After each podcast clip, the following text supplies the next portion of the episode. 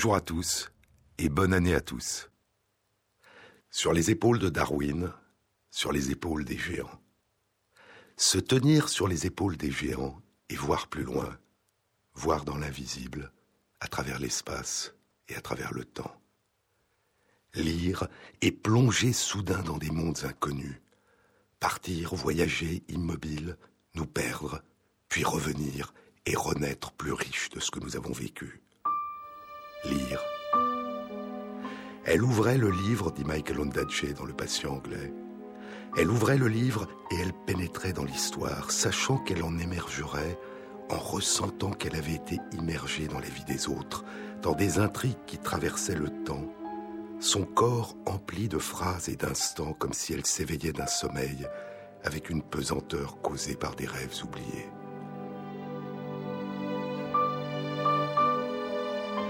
Le langage, dit Oliver Sacks, le langage est cette invention tellement humaine qui permet ce qui en principe ne devrait pas être possible, voir par l'intermédiaire des yeux d'une autre personne.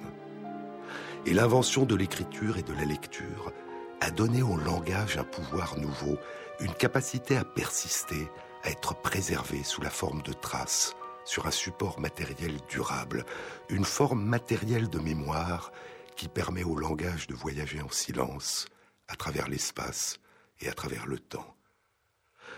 Longtemps avant l'invention du téléphone et de la radio qui permettront à la parole orale de voyager à travers l'espace, longtemps avant l'invention du magnétophone qui conservera l'empreinte de la parole orale et lui permettra de voyager à travers l'espace et le temps, l'écriture et la lecture ont permis depuis des millénaires de voir par l'intermédiaire des yeux d'une autre personne, en l'absence de cette personne qui peut être très loin de nous, ou avoir disparu depuis longtemps.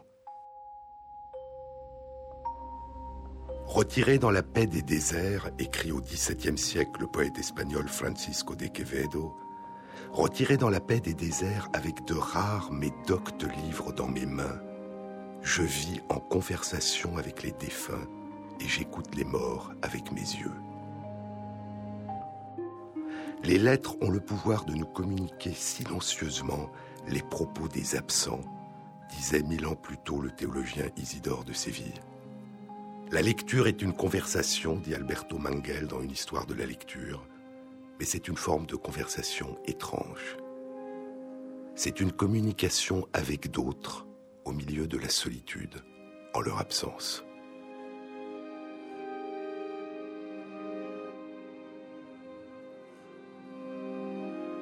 Sur les épaules de Darwin. France Inter, Jean-Claude Amezen. En 1957, au nord-est de l'Irak, dans les montagnes de Zagros, sur le site archéologique de Tel Shemshara, 146 tablettes et fragments de tablettes d'argile sont découverts. Les textes écrits en akkadien, l'une des langues anciennes de la Mésopotamie, datent d'il y a 3700 ans. La plupart sont des lettres adressées à Kouari, un seigneur qui semble avoir régné sur le petit royaume de Mat Outem, le pays des gardiens des portes, dont la capitale est Shemshara.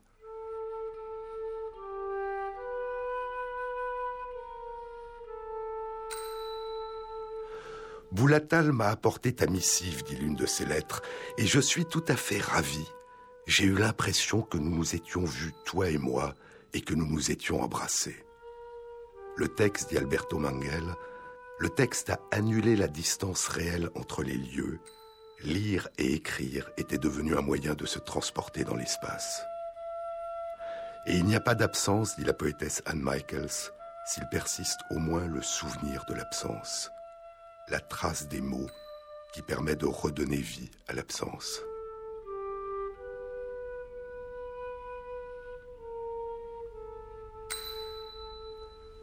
Les plus anciennes écritures dont on a découvert la trace en Chine sont des pictogrammes, des symboles sous forme d'images. Ils datent d'il y a environ 7 à 8 000 ans. Les plus anciens hiéroglyphes découverts en Égypte datent d'il y a environ 5 000 ans. En Mésopotamie, les signes cunéiformes les plus anciens découverts à Sumer datent d'il y a 5 à 6 000 ans. Parce que la bouche du messager était trop lourde et qu'il ne put répéter le message, le seigneur de Koulab et modela de l'argile et y fit se tenir la parole des mots comme sur une tablette. Avant ce jour, il n'était pas possible de faire se tenir des mots dans l'argile. C'est la légende de l'invention de l'écriture qui est évoquée dans l'épopée Emerkar et le seigneur d'Arata, écrite il y a 4000 ans en Mésopotamie. Et c'est un peu plus tard, il y a plus de 3750 ans, que sera écrite en sumérien sur onze tablettes d'argile qui nous sont parvenues la grande épopée du roi Gilgamesh et de la cité d'Uruk que nulle cité au monde ne peut égaler. Regarde cette muraille, dit le poète au lecteur. Regarde cette muraille serrée comme un filet à oiseaux. Considère ce soubassement inimitable, palpe cette dalle du seuil amenée de si loin. Avance-toi vers Eana, résidence d'Ishtar, que nul roi, que personne n'a jamais pu imiter monte déambulé sur le rempart d'Uruk, scrutant les fondations, contemple le briquetage. Tout cela n'est-il pas fait de briques cuites? Et les sept sages en personne n'en ont-ils pas jeté les fondations? 300 hectares de villes, autant de jardins, autant de terres vierges. Tel est le domaine du temple d'Ishtar. Va maintenant chercher la cassette en cuivre, manœuvre-en l'anneau de bronze, ouvre-en le volet à secret, et tire-en la tablette de l'azulite pour y déchiffrer comment Gilgamesh a traversé tant d'épreuves. En un vertigineux cercle perpétuel, dit Alberto Mangel dans son dernier livre Le voyageur et la tour, en un vertigineux cercle perpétuel, le lecteur est enjoint de voyager dans la ville dont il lit la description, afin de découvrir un texte, celui qu'il tient dans ses mains, qui lui dira comment accomplir une série de tâches qui lui permettront de découvrir les aventures du roi Gilgamesh. Et ainsi, dès que nous commençons à lire l'épopée de Gilgamesh, nous découvrons que nous faisons déjà partie de l'épopée. Il était une fois, il y a 3750 ans, une voix qui nous parlait déjà, sans nous connaître, et qui nous parlait déjà de nous. Parmi tous les mondes, dit l'écrivain Hermann Hesse, Parmi tous les mondes que l'homme n'a pas reçus en cadeau de la nature, mais qu'il a créés à partir de son esprit, le plus grand est le monde des livres. Dès le début de notre existence, nous commençons à déchiffrer, à découvrir, à apprendre à connaître, à lire le monde qui nous entoure. Et pendant que nous nous ouvrons à certaines dimensions du monde, nous nous fermons à d'autres.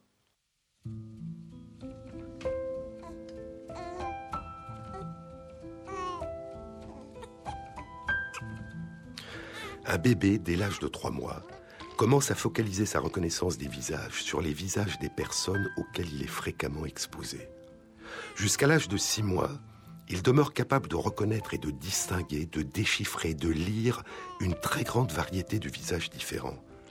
Mais à partir de l'âge de neuf mois, il ne distingue plus entre eux les visages auxquels il n'est pas exposé. Pour un enfant chinois élevé en Chine, les visages d'enfants européens, s'il n'y a pas été exposé, vont avoir tendance à sembler identiques, et inversement. Et ainsi, chacune des personnes qui ressemblent à celle qui entoure l'enfant lui paraîtra singulière, unique, particulière, irremplaçable, alors que les autres personnes différentes par certaines de leurs caractéristiques auront tendance à être appréhendées comme identiques, interchangeables. Et ainsi, émergeront chez le petit enfant les stéréotypes et les généralisations, à partir de critères de différence physique ou culturelle, des généralisations qui favorisent l'indifférence ou la stigmatisation et la notion d'une frontière infranchissable et a priori évidente entre la collectivité qui se vit comme un nous et les autres.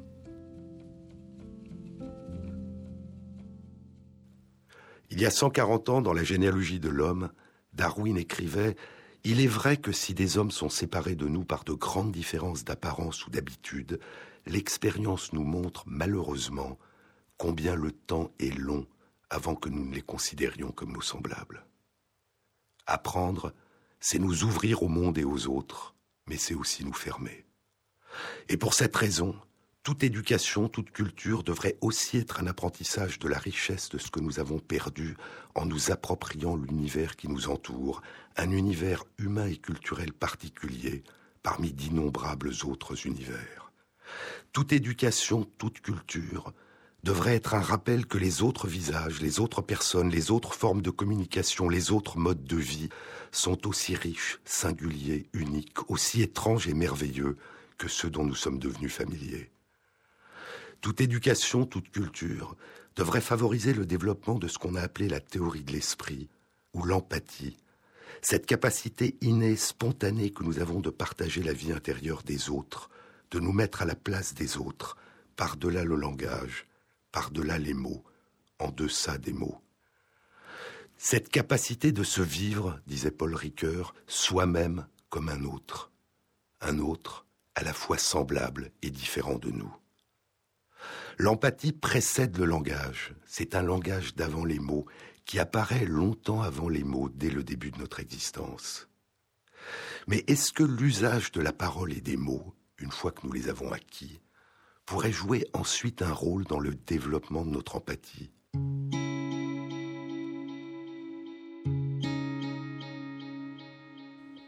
Le langage permet les récits, permet les fictions, permet de transmettre des expériences imaginaires. Est-ce que les récits et les fictions, et la lecture des récits et des fictions, pourraient jouer un rôle dans le développement de notre capacité à partager, sans avoir besoin du langage, la vie intérieure des autres les fictions, que ce soit sous la forme de romans, de poèmes, de pièces de théâtre, d'opéra, de cinéma, nous immergent dans des univers imaginaires, nous faisant partager des situations et la vie de personnes que nous ne connaissons pas, qui peuvent appartenir à d'autres cultures ou à d'autres temps, être d'ailleurs, loin de nous, ou d'une époque depuis longtemps disparue. Un voyage mental à travers l'espace et à travers le temps. Ces univers virtuels qui font appel à notre imagination nous font éprouver des émotions, des joies et des drames, nous font vivre des relations humaines, des relations sociales, nous font découvrir et résoudre des problèmes qui deviennent pour un temps nos émotions, nos joies, nos drames, nos relations, nos problèmes. Nous sommes absorbés, nous nous isolons, nous nous retirons du monde, nous perdons la notion du temps, et nous pouvons, dans ces univers imaginaires, partager la vie des autres sans éprouver le besoin de nous protéger. Nous n'avons pas à nous confronter aux conséquences réelles de ce que nous vivons auprès des autres. Nous n'avons pas à mesurer les conséquences de nos choix. Nous pouvons aimer, avoir peur, nous exposer, vivre plusieurs vies et devenir plus riches de tout ce que nous avons appris sur nous-mêmes et sur les autres sans que dans l'immédiat, notre situation concrète ait changé. Quand nous réémergeons de ce rêve éveillé, nous sommes toujours au même endroit, un livre ou un écran devant les yeux, mais nous ne sommes plus tout à fait les mêmes.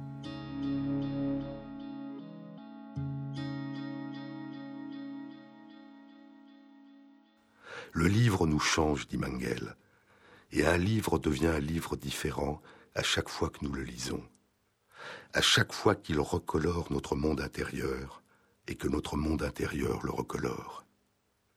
Est-ce que l'un des changements qu'opèrent sur nous les fictions que nous lisons pourrait être un développement de notre empathie, de notre capacité à ressentir et à comprendre ce que vivent les autres? L'une des rares études qui ont exploré cette question a été publiée au début de l'année 2013.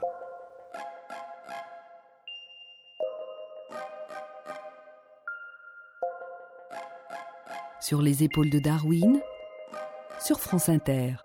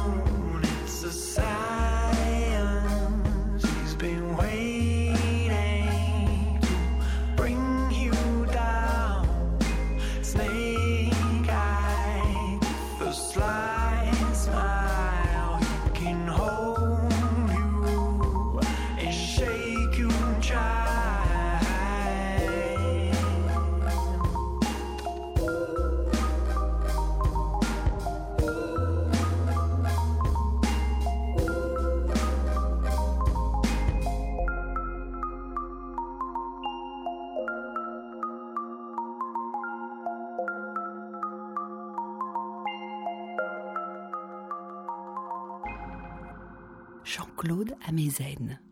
Cette étude a été publiée au début de l'année 2013 dans PLOS ONE par deux chercheurs des Pays-Bas. Les chercheurs avaient exploré chez 163 étudiants l'influence que pourrait exercer sur leur capacité d'empathie la lecture de deux types de textes différents, soit des textes de fiction, soit des reportages publiés dans des journaux. Les étudiants étaient des lecteurs réguliers qui lisent en moyenne un livre de fiction par mois. Dans une première étude qui incluait 66 étudiants, les chercheurs avaient demandé à 30 d'entre eux de lire des articles d'un grand journal sérieux des Pays-Bas qui rapportait des événements dramatiques qui s'étaient produits dans le monde. I think I remember the six Napoleons, mainly because it was such a triumph for my friend Sherlock Holmes. Aux 36 autres étudiants, ils avaient demandé de lire le premier chapitre de l'une des nouvelles de Conan Doyle du recueil Le Retour de Sherlock Holmes. La nouvelle est intitulée L'aventure des six Napoléons. Elle commence ainsi. But by the time of this particular adventure, he'd lost some of his old enmity. He'd taken to looking in us in the evening at Baker Street and talking about old times and generally keeping Holmes up to date in everything that was going on at police headquarters. Il n'était pas très inhabituel pour M. Lestrade de Scotland Yard de venir nous voir à Baker Street en soirée. Et ces visites étaient appréciées par Sherlock Holmes car elles lui permettaient de se tenir au courant de tout ce qui se passait au quartier général de la police. En échange des nouvelles que Lestrade lui donnait, Holmes était toujours disposé à écouter avec attention les détails des affaires que le détective tentait de résoudre, et Holmes était capable en certaines occasions, sans en avoir l'air, de faire une suggestion ou de donner un indice tiré de sa vaste expérience. Ce soir-là, Lestrade avait parlé du temps et des nouvelles que donnaient les journaux, puis il s'était tu, tirant pensivement sur son cigare. Holmes le regardait avec attention.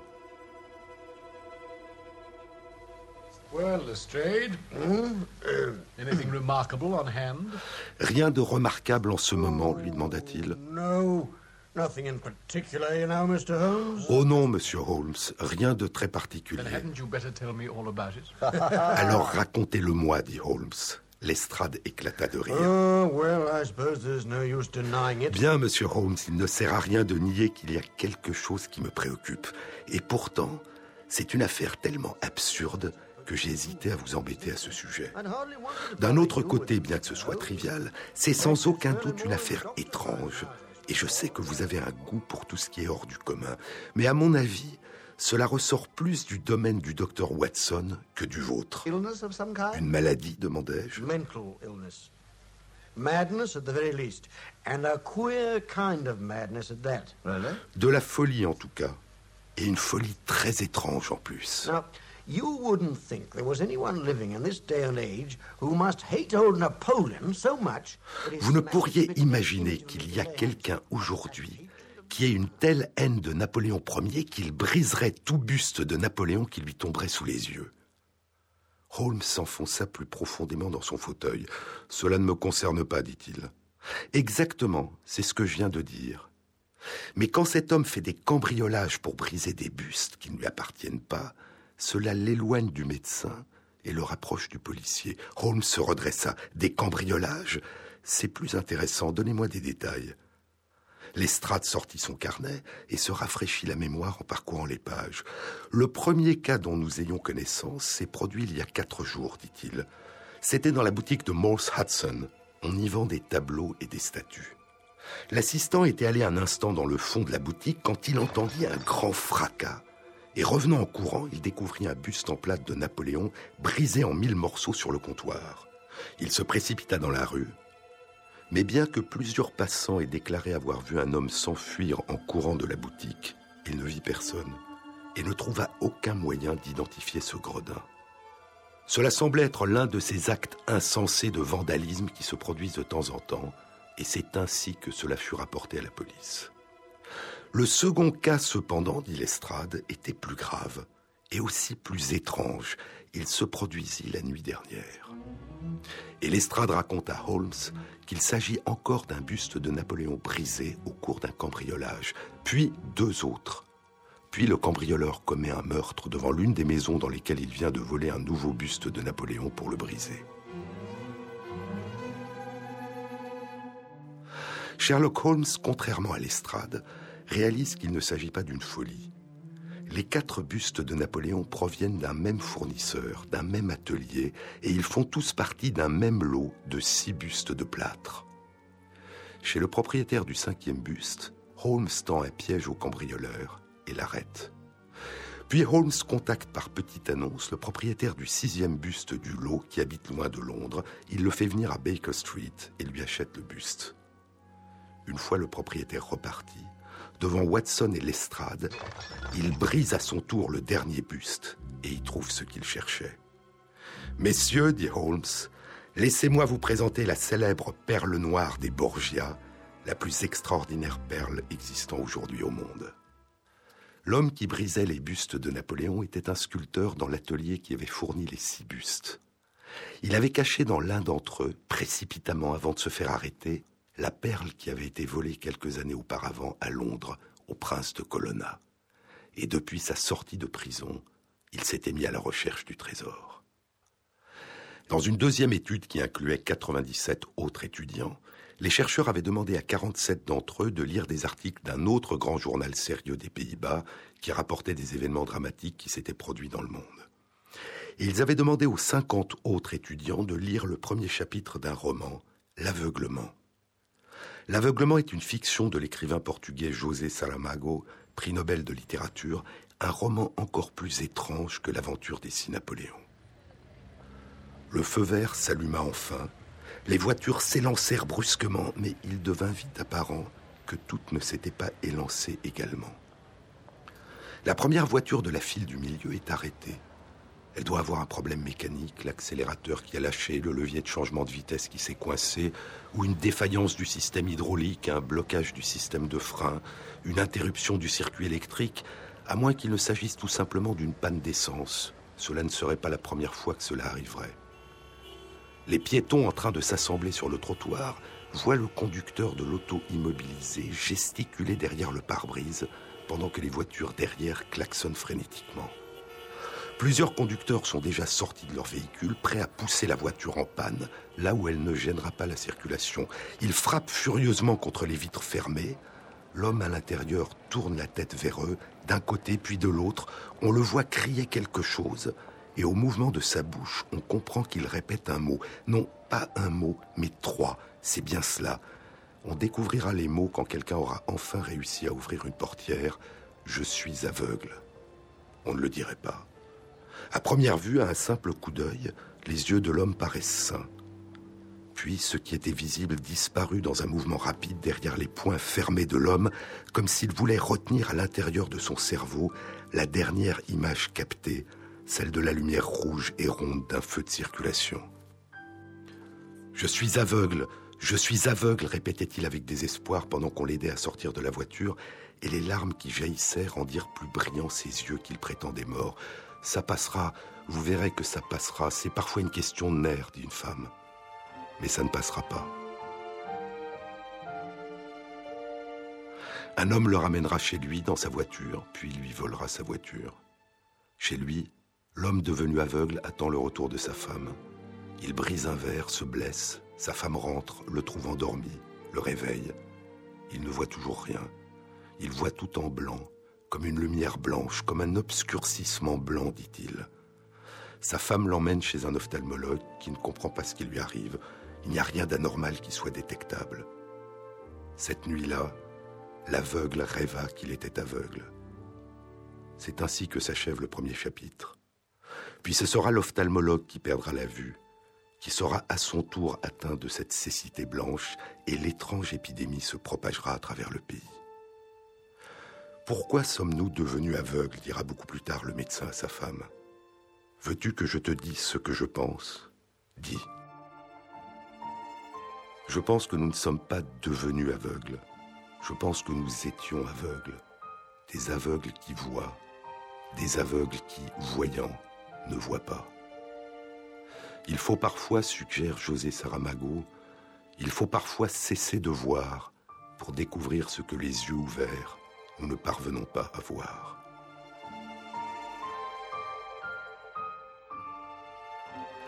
Les reportages publiés dans les journaux que lisaient une moitié des étudiants décrivaient des événements dramatiques réels qui étaient présentés de manière claire et logique. En revanche, les deux fictions plongeaient d'emblée le lecteur dans des univers dramatiques étranges, apparemment illogiques, et dans lesquels il fallait s'immerger avant de commencer à en percevoir le sens. Les chercheurs ont demandé au lecteur de remplir plusieurs questionnaires. Et les chercheurs ont évalué juste après la lecture le degré de compréhension du texte et l'importance des émotions ressenties par les étudiants lors de leur lecture. Et ils ont évalué le degré d'empathie des étudiants avant la lecture, puis juste après la lecture, puis une semaine plus tard. Les résultats globaux de l'étude sont les suivants.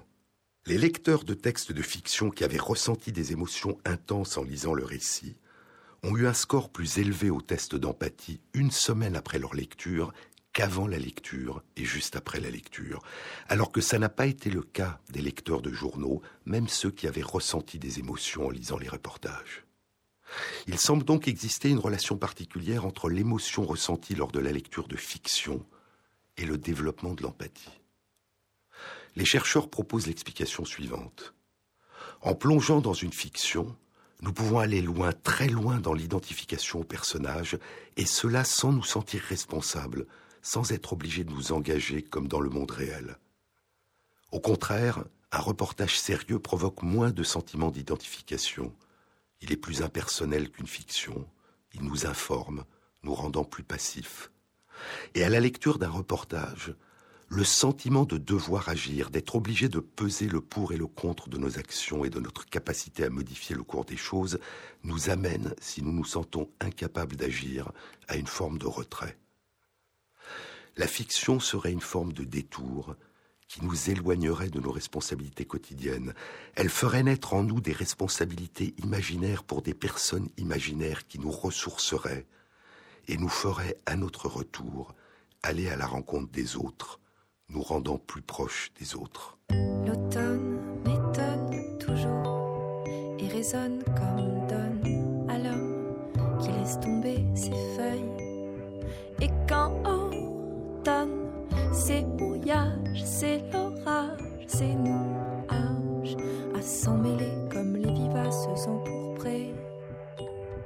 Et la montagne trempée, je ne sais par quel bout commencer. Pour m'effeuiller, je bafouille.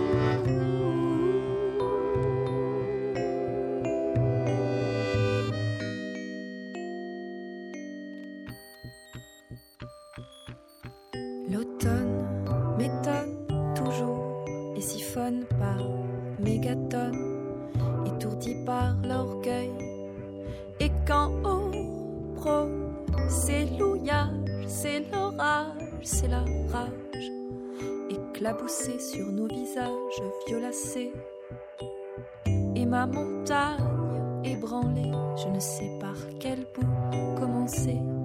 Pour avancer, je gadouille.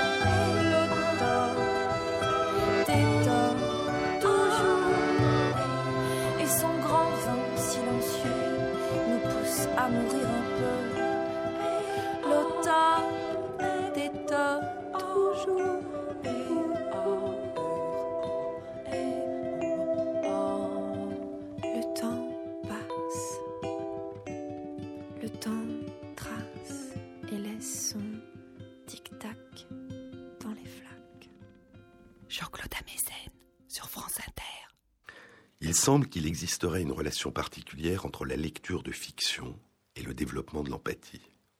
Mais il y a fiction et fiction.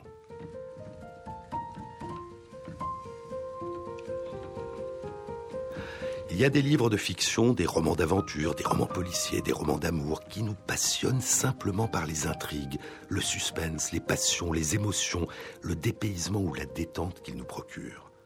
Et puis, il y a des livres de fiction qui nous passionnent non seulement par les récits qu'ils nous offrent, mais aussi et parfois avant tout par la beauté ou l'étrangeté de leur écriture, par leur style, par leur forme, par l'art qui s'y déploie, par ce que nous appelons d'un terme vague leur qualité littéraire, leur qualité artistique. Il y a 43 ans, 1970, dans un essai intitulé SZ, Roland Barthes disait qu'il y a des livres qui font de nous uniquement des lecteurs, des histoires que l'on consomme, que l'on dévore, puis que l'on jette pour passer à une autre histoire. Dans ces fictions, les aventures et les émotions que nous vivons peuvent être extraordinaires, mais les personnages sont relativement stéréotypés. D'une certaine façon, nous les connaissons déjà avant même de les avoir rencontrés. Nous suivons l'histoire et le narrateur. Nous sommes passifs. Et puis, dit Roland Barthes, il y a les fictions dont les voix sont plurielles, que nous devons constamment interpréter, les textes que nous co-écrivons pendant que nous les lisons. L'enjeu du travail d'écriture, dit Barthes, l'enjeu du travail littéraire, c'est de faire du lecteur non plus un consommateur, mais un producteur du texte. Quand je lis un texte littéraire, un texte pluriel, poursuit Barthes, alors j'écris ma lecture. Lire, c'est trouver des sens. C'est effacer ce divorce impitoyable entre le fabricant et l'usager du texte, son auteur et son lecteur. Qui parle? Plus l'origine de celui qui parle dans un texte est irrepérable, multiple, indéfinie, plus ce texte est pluriel, moins il semble avoir de propriétaires, de guides, d'interprétations évidentes, et plus, dit Barthes, l'histoire nous invite à la faire vivre. La performance du conteur, alors, c'est d'écrire une histoire qui ne se contente pas d'attendre un lecteur, mais qui a besoin d'un lecteur, et qui ne sera jamais tout à fait la même histoire pour différents lecteurs, ni pour un même lecteur qui s'y replongera. Le sens du travail de l'écriture, dit Barthes, est d'empêcher de jamais répondre à cette question qui parle? Quand la voix est seule, elle ne transforme rien, elle ne fait qu'exprimer. Ce sont des voix tressées, entremêlées, rassemblées, qui donnent à une écriture son pouvoir de transformation. Quinze ans plus tôt, dans une lettre qu'il adresse à Barthes, Albert Camus évoque déjà ce caractère pluriel du texte. Il parle de son roman La peste. Il explique qu'il voulait que le livre ouvre à différents niveaux de lecture. Le roman imagine et décrit les ravages d'une épidémie de peste dans la ville d'Oran durant les années 1940. Mais l'un de ces niveaux de lecture, bien qu'il n'y soit fait aucune allusion dans le livre, dit Camus, est à l'évidence le combat de la résistance contre le nazisme. Pourtant, ajoute-t-il, c'est plus qu'une histoire de la résistance. L'écriture littéraire, dira Barthes, est plurielle, et elle ne dit pas tout. Elle est emplie d'un manque. Il lui manque une voix qui donne sens à toutes les voix présentes dans le texte, la voix du lecteur.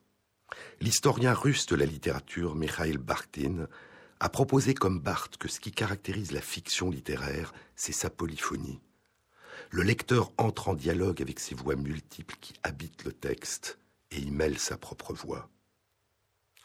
Les points de vue sont multiples, le sens n'est pas évident, le lecteur doit le chercher l'inventer, et il doit, comme dans le monde réel, deviner les états d'esprit, les émotions et les intentions des personnages, leur vision du monde et la nature de leur relation aux autres. Pour cette raison, la fiction littéraire n'est peut-être pas simplement une simulation d'une expérience sociale, elle est une véritable expérience sociale. Et puis, il y a le travail sur la langue, le style. La littérature, dira Roland Barthes dans sa leçon inaugurale au Collège de France, la littérature met en scène le langage au lieu simplement de l'utiliser. Les forces de liberté, ajoute-t-il, les forces de liberté qui sont dans la littérature dépendent du travail de déplacement que l'écrivain exerce sur la langue. D'autres auteurs proposeront, comme lui, l'idée que par son recours aux innovations de style, à l'art, la fiction littéraire nous défamiliarise, nous éloigne du langage habituel en nous faisant découvrir un univers nouveau, en nous révélant la complexité, l'étrangeté de ce que nous croyons jusque-là connaître. Est-ce que la dimension artistique d'un récit pourrait développer notre capacité à nous mettre à la place des autres? Est-ce que plus que le simple fait de lire de la fiction, le fait de lire de la fiction littéraire augmenterait notre empathie? C'est l'hypothèse qu'ont exploré un psychologue, Emmanuel Castano, et son étudiant David Comerkid, de l'école de New York pour la recherche sociale. Leur étude a été publiée il y a deux semaines dans Science.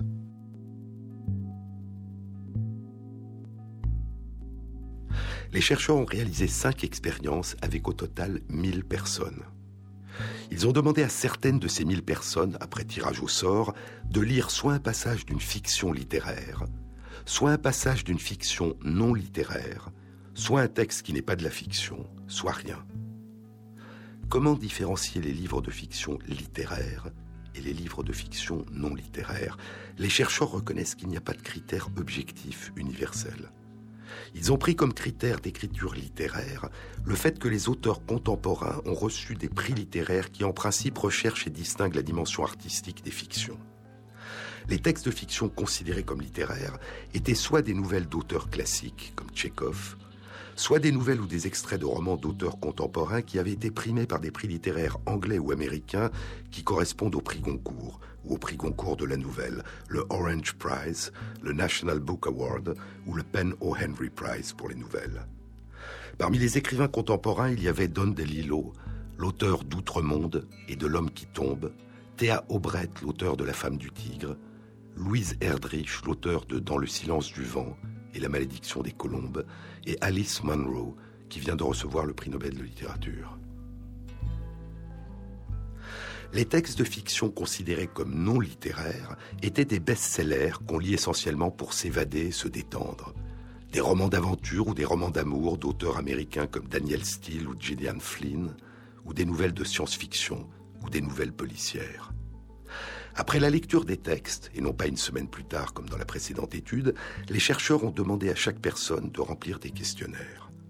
Au total, cinq tests différents d'évaluation de l'empathie ont été utilisés. Certains tests évaluaient la composante émotionnelle, affective de l'empathie, la capacité à partager l'état affectif des autres, et d'autres tests évaluaient la composante cognitive, la capacité à deviner l'état d'esprit, les intentions, les pensées des autres. Les résultats de l'étude indiquent que la lecture d'un texte de fiction considéré comme littéraire augmente significativement l'empathie des personnes, leur capacité à partager les émotions et les états d'esprit des autres, ce qui n'est pas le cas pour les personnes à qui on a fait lire un extrait de best-seller, ni pour les personnes à qui on a fait lire un texte qui n'est pas une fiction, ni pour les personnes qui n'ont rien lu pendant que les autres lisaient. Le titre de cette étude publiée il y a deux semaines dans Science est Lire de la fiction littéraire améliore l'empathie. Les chercheurs soulignent que leurs résultats sont préliminaires. En effet, d'une part, l'empathie des personnes n'a pas été mesurée à distance de leur lecture, et d'autre part, ce n'est pas un véritable comportement empathique qui a été évalué, mais seulement des tests de réponse à des questions, c'est-à-dire l'état d'esprit empathique des personnes. Et les chercheurs n'ont pas mesuré les autres bénéfices que pourrait procurer la lecture de livres de fiction dits non littéraires, comme la détente ou l'évasion. Mais la question très générale que pose cette étude, c'est celle des effets que pourraient avoir les œuvres d'art, non seulement les œuvres littéraires, mais toutes les formes d'art, sur notre ouverture au monde et aux autres. Et les chercheurs rappellent que depuis plus de 15 ans, des ateliers de littérature et des initiations à d'autres formes d'art, la peinture, la sculpture, le théâtre, font aujourd'hui partie de l'enseignement de la médecine dans la plupart des grandes facultés de médecine aux États-Unis et en Grande-Bretagne, avec pour but de favoriser chez les futurs médecins le développement de l'empathie.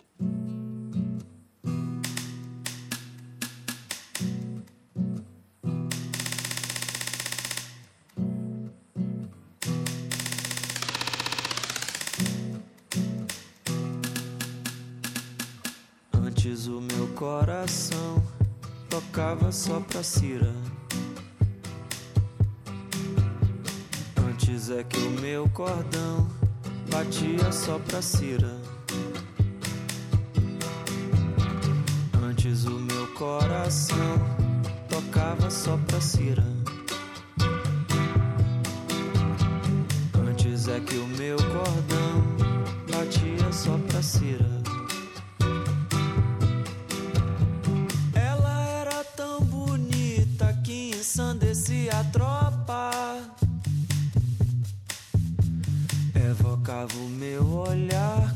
que orbitava sua volta. Mas quando apertava a tecla, nunca trocava nota. O encanto bateu botas, eu vazei daquela festa.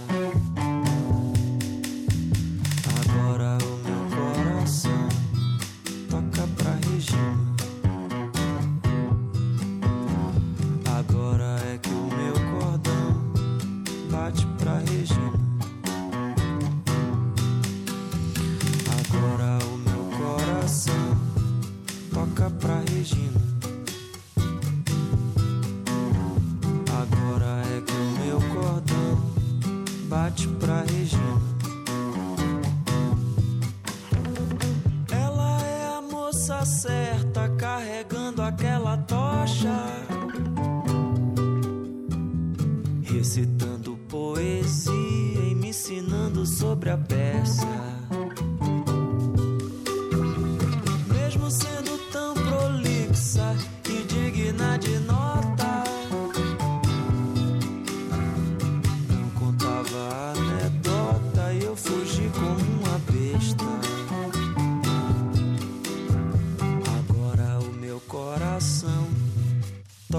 Vazio.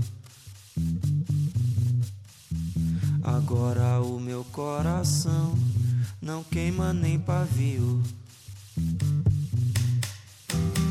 Não existe data certa, conta ou alguma reza. O cupido quando acerta, o acaso lhe reserva.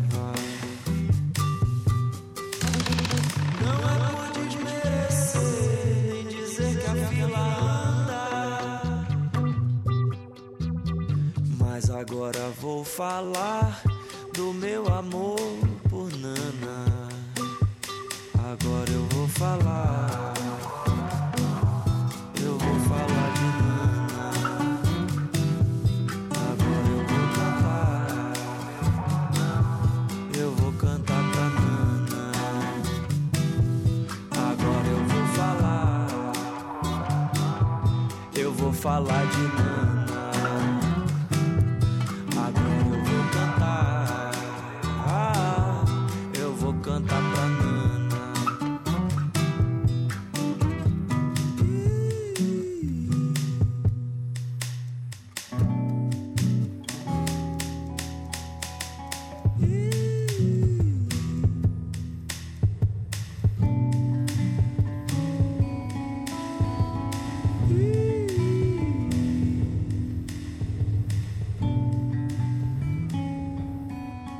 Les épaules de Darwin, Jean-Claude Amezen, sur France Inter.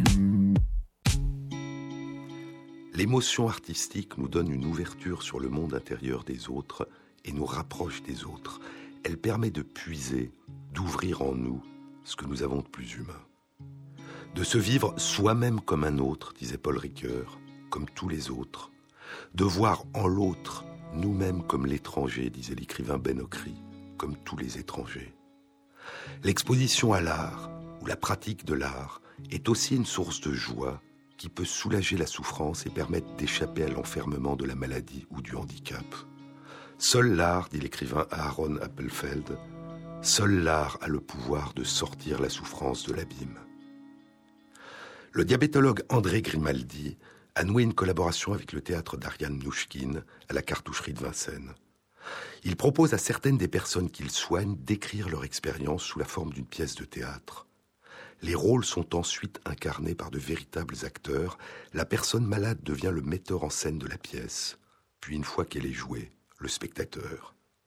Cette pluralité, cette polyphonie, cette distance et cette immersion dans l'art permettent de transfigurer le basculement dans la maladie qui a été vécue, de se l'approprier et de le dépasser en se réinventant. Et l'exposition à l'art, ou la pratique d'un art, peut aussi, je vous le disais, aider le médecin, le soignant, à partager ce que vit la personne malade et à imaginer ensemble son avenir. La faculté de médecine de l'université Yale aux États-Unis a été l'une des premières, si ce n'est la première, à inclure dans la formation des étudiants en médecine de première et de deuxième année une initiation à la peinture dans des musées. L'enseignement était intitulé le Yale Center for British Art Project. En 2001, une étude rapportant les effets de cette exposition à l'art chez 176 étudiants en médecine de l'université Yale a été publiée dans une très grande revue médicale, le JAMA, le journal de l'Association américaine de médecine, et a eu un effet important sur le développement de ces initiatives dans le monde anglo-saxon. D'autres recherches suggèrent que l'étude de tableaux, la participation à des ateliers littéraires, à des ateliers de théâtre ou de musique, augmente l'empathie des étudiants en médecine, améliore leur capacité d'écoute et les rend plus humains et plus réceptifs à la narration, à l'histoire des personnes malades et à leurs problèmes. Mais cette exposition à l'art améliore aussi les capacités d'observation, le sens clinique, le sens diagnostique des étudiants en médecine. Et ainsi, l'indifférence, le détachement, qui sont trop souvent encouragés durant les études de médecine et qu'une femme médecin dans l'une des publications appelle l'inhumanité, ne constituent pas les fondements d'une véritable compétence. Être plus proche des autres, avoir le souci des autres, augmente à la fois l'envie de les aider et la qualité de l'aide qu'on peut leur apporter. Ressentir permet de mieux comprendre, et il nous faut donner leur part à la fois à l'émotion et à la raison, aux arts et aux sciences. Quand l'émotion a été cultivée et apprivoisée, quand elle n'est pas envahissante, quand elle n'est pas simplement détresse ou panique, elle devient un complément indispensable de la raison. Et l'art, sous toutes ses formes, qu'on aille à la rencontre des œuvres d'art ou que l'on participe à leur création, nous ouvre un monde et nous permet de retisser ce lien profond, ancien que nous avons découvert au moment de notre naissance, le lien qui nous rattache aux autres. Vers la fin de sa vie, alors qu'il a dépassé l'âge de 67 ans, Darwin commence à rédiger son autobiographie à la seule intention de sa famille. Il ne s'agit plus pour lui d'expliquer la sélection naturelle, ni l'origine des espèces, ni la généalogie de l'homme. Il se consacre désormais à l'étude du lent travail silencieux et répétitif de l'une des créatures les plus humbles et les plus banales qui soient, qui peuplent les sols des campagnes qui entourent son village, les vers de terre sourds et aveugles auxquels il va consacrer son dernier livre. Des forces infimes opérant dans le présent, et dont nous ne soupçonnons pas l'importance, font émerger des propriétés globales sans aucune mesure avec ce que nous observons à l'échelle de la durée de l'attention que nous leur portons. Les vers de terre, dira Darwin, sculptent la topographie des campagnes, aplanissent et adoucissent les reliefs, préservent en les enfouissant dans la terre les vestiges archéologiques et rendent les sols fertiles. Darwin s'intéresse à ce dont il éprouve le manque et qui a été au centre de sa pensée durant toute sa vie, le temps, le pouvoir du temps, le levier qui relie ces changements à leurs si petites causes et la profondeur du temps. Dans son autobiographie, il écrit comme s'il était déjà ailleurs, comme si j'étais un homme mort dans un autre monde, me retournant pour jeter derrière moi un regard sur ma propre vie.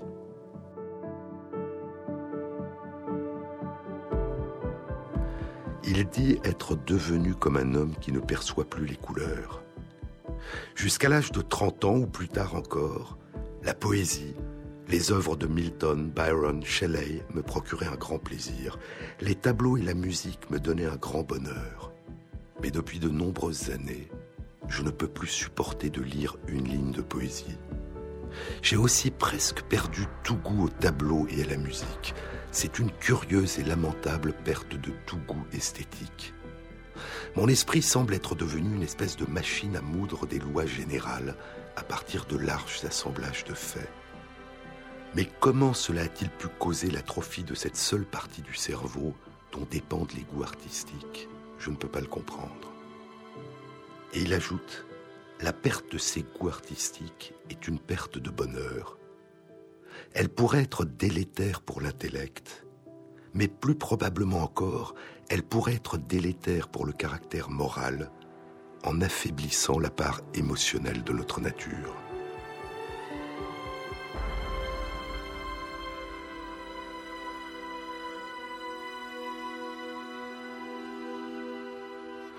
On pose souvent la question de l'utilité de l'art, ou plutôt de son inutilité. Et aux États-Unis, comme en France et dans d'autres pays, on remet souvent en cause la place accordée à l'école à l'initiation aux arts. Et pourtant, si nous voulons que l'école puisse réellement être une ouverture au monde et aux autres, alors il faut, dès l'enfance, accorder toute sa place non seulement à l'apprentissage des connaissances, mais aussi à l'imagination, aux émotions et à l'empathie que favorise la découverte et la pratique des arts. La connaissance est limitée, disait Einstein, mais l'imagination, elle, peut embrasser l'univers entier. Jean-Claude Amezen, sur les épaules de Darwin.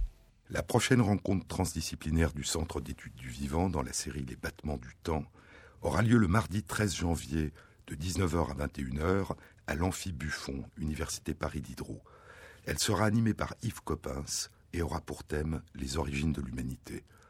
Vous trouverez tous les renseignements concernant cette rencontre sur la page de l'émission sur le site franceinter.fr.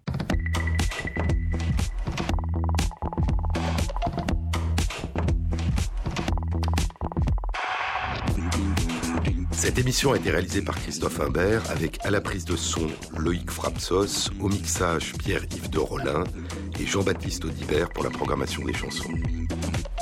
Et merci à Christophe Magère qui intègre sur la page de l'émission sur le site franceinter.fr les références aux articles scientifiques et aux livres dont je vous ai parlé. Et après le journal de midi, vous retrouverez Philippe Meyer. La prochaine fois, je vous le chanterai. Bon week-end à tous. À samedi prochain.